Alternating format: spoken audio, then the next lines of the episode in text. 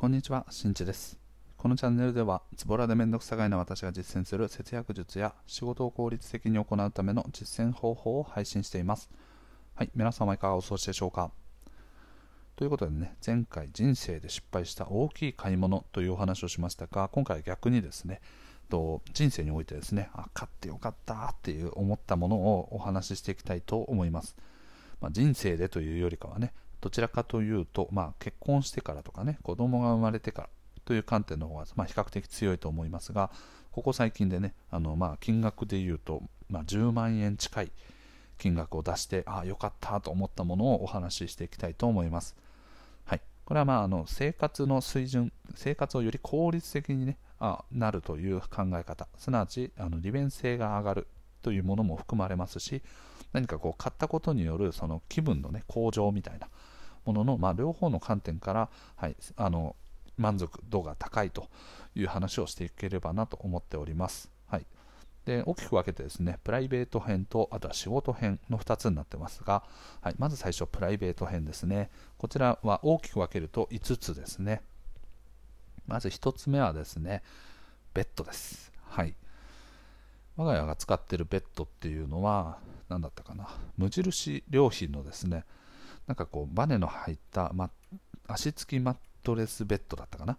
はい、っていうものを使っております。でですねあの我が家のですね 家の構造でいうとですね2階のリビングになっていて今現在2階に寝室がある状態になってます。であのその際にですねやはり大きいベッドこのベッドですね1個大体ね50キロぐらいするんですよ。重すぎだろっていうぐらい重いんですけど、はい、でそのベッドのあの引き上げをしないといけないんですよね、2階で。または階段からの搬入だったんですけど、我が家はね、夫婦ともに意外に盲点だったなと思ったんですけど、よっし、ゃ今回はね、ダブルともうセミダブル買おう。でもうみんなね、あの体が大きくなってくるから、もうあの窮屈に寝るのやめようっつって。今まであのその僕らはその敷布団を引いたりとかする普通の布団で寝てたんですよね。うん、ななので、なんかこうちょっとね、シングルとダブルだったかな。子供と2人いてシングルとダブルのお布団だったんですけどちょっと手狭だねということで今回ねじゃあダブルと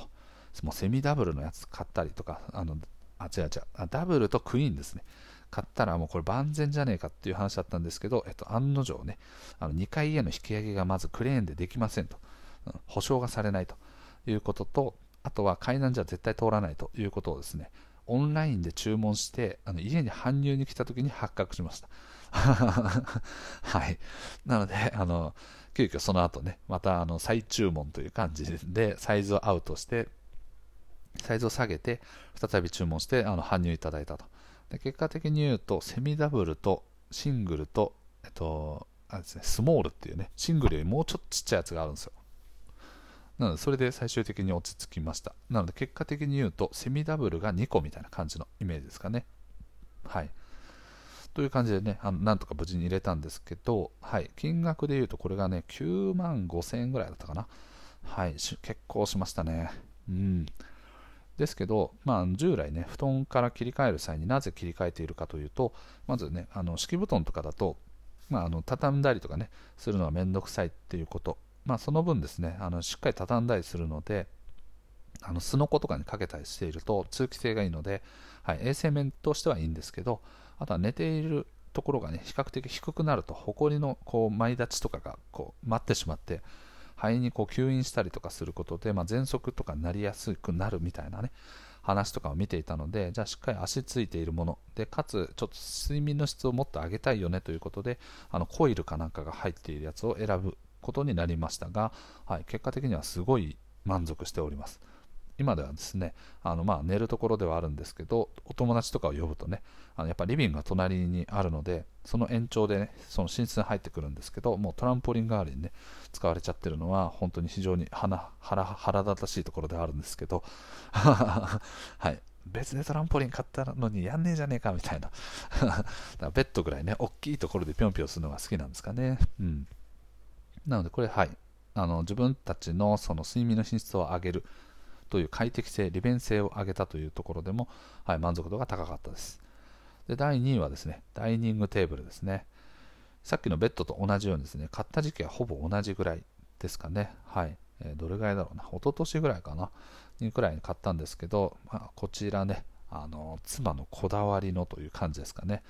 僕はちょっとあのすごくこう、本当マジかっていうね お前正気かっていうふうに思ったんですけど、ダイニングテーブルお値段なんと14万円ですね。高い 高すぎやろ なんですけど、しかもですね、重さがだいたいね、10, 10キロちょっとぐらい、天板がね、あのしっかりとした木木でできてるね、テーブルなんですね。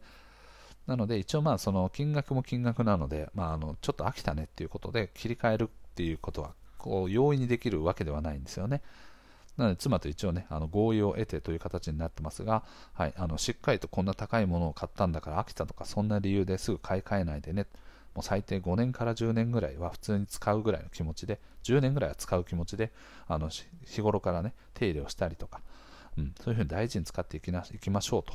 いう話で合意を得ました。はい、なので、それは多分10年という期間とかね、15年とかそれ以上ってなった場合って考えれば、全然買い直しをね、こう頻繁にやっていくよりかは、コスパはいいんじゃないかなと思ってます。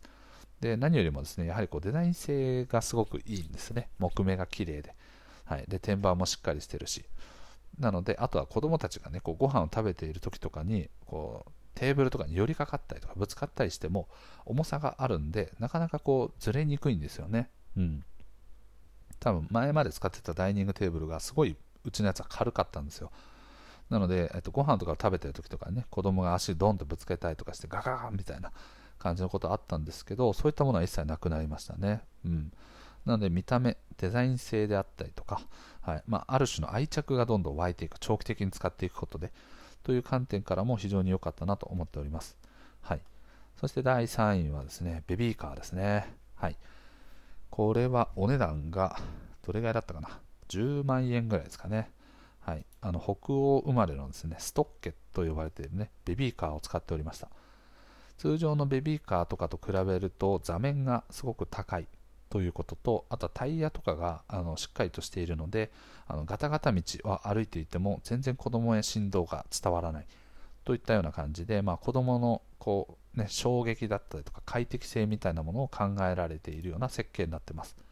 はい。あの結構人気のあるもので多分街でもね見かけたことある方もいらっしゃると思うんですがただですね1個難点で挙げるのであれば重い 圧倒的に重い 確かね、どれぐらいだったかな。8キロ、9キロぐらいあるんですよね。だから、こう、エレベーターとかがないエリアとかで、とね、ベビーカー折りたたんで上に持っていくよみたいなことがあった場合は、まあ、結構ね、奥さんとかが1人で持つとなると、結構重たいんですよね。かつね、赤ちゃんも抱っこしてとかになってくると、かなり重いですよね。だから僕は絶対嫌だってずっと言ってたんですよね。まず高いし、そのね、こんな重いもの全部僕が持たないといけないの？みたいな。いつでもみたいな。そんなのあの自分自身がね、一人で出かけた時に不便になっちゃうから、もっと軽いのにした方がいいんじゃないの？みたいなことを言っておりました。で、まあ、じゃあ結果的に、じゃあこんな重いと思っても、しっかり自分で持つんだよという約束のもと、えっと、これを購入いたしました。で、まあ、結果的にどうなったかというと、大体僕が持つっていうね。あの口約束は大体ね、こう、あの、皆さんもね、気をつけてください。口約束はね、あの破られる、容易に破られてしまうので、はい、しっかりとエビデンスを残すという観点からも、なんか覚書みたいなね、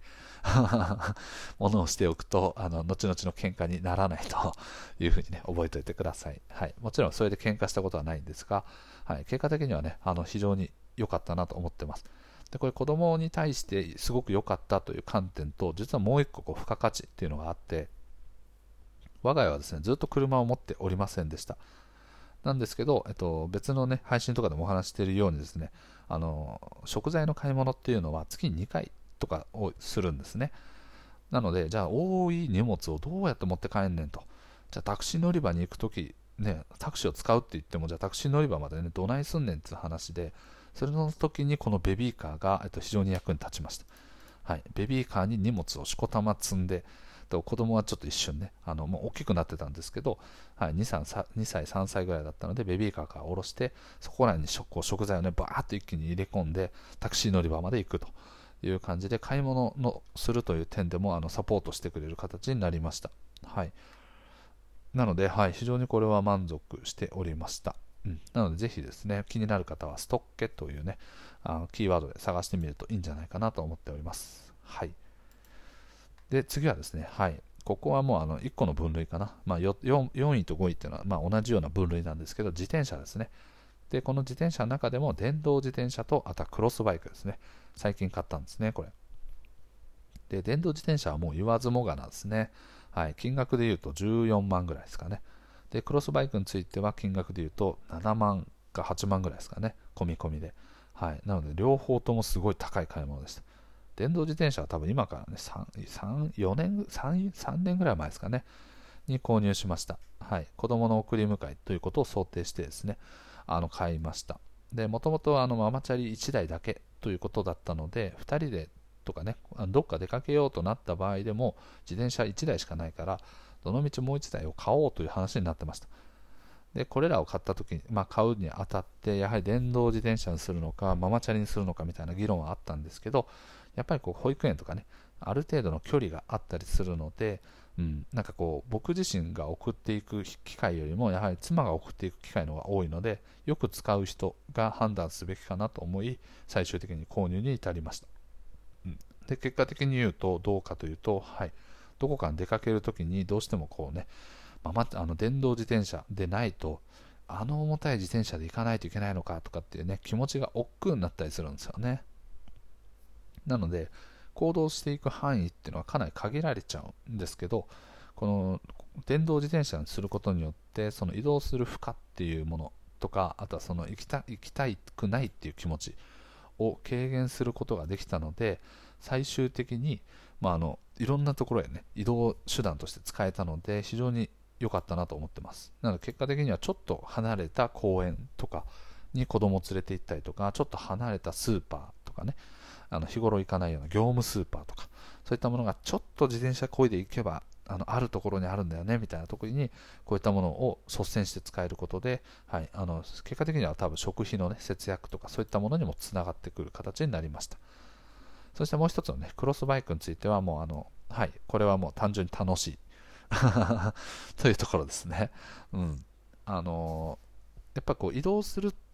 こと自体を楽しめるものものってすごく僕はいいなと思ってて、例えばバイクとかもそうですね。僕もともと中型のバイクを乗っていたので、移動自体が楽しい。まあ車もそうですよね。うん。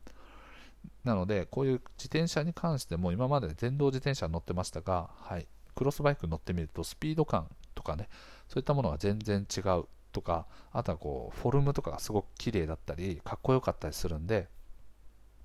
もっとねあの丁寧にこう取り扱いしていこうとかねメンテナンスはしっかりしていこうとかそういう気持ちにねすごくさせられております、はい、あの我が家の場合だと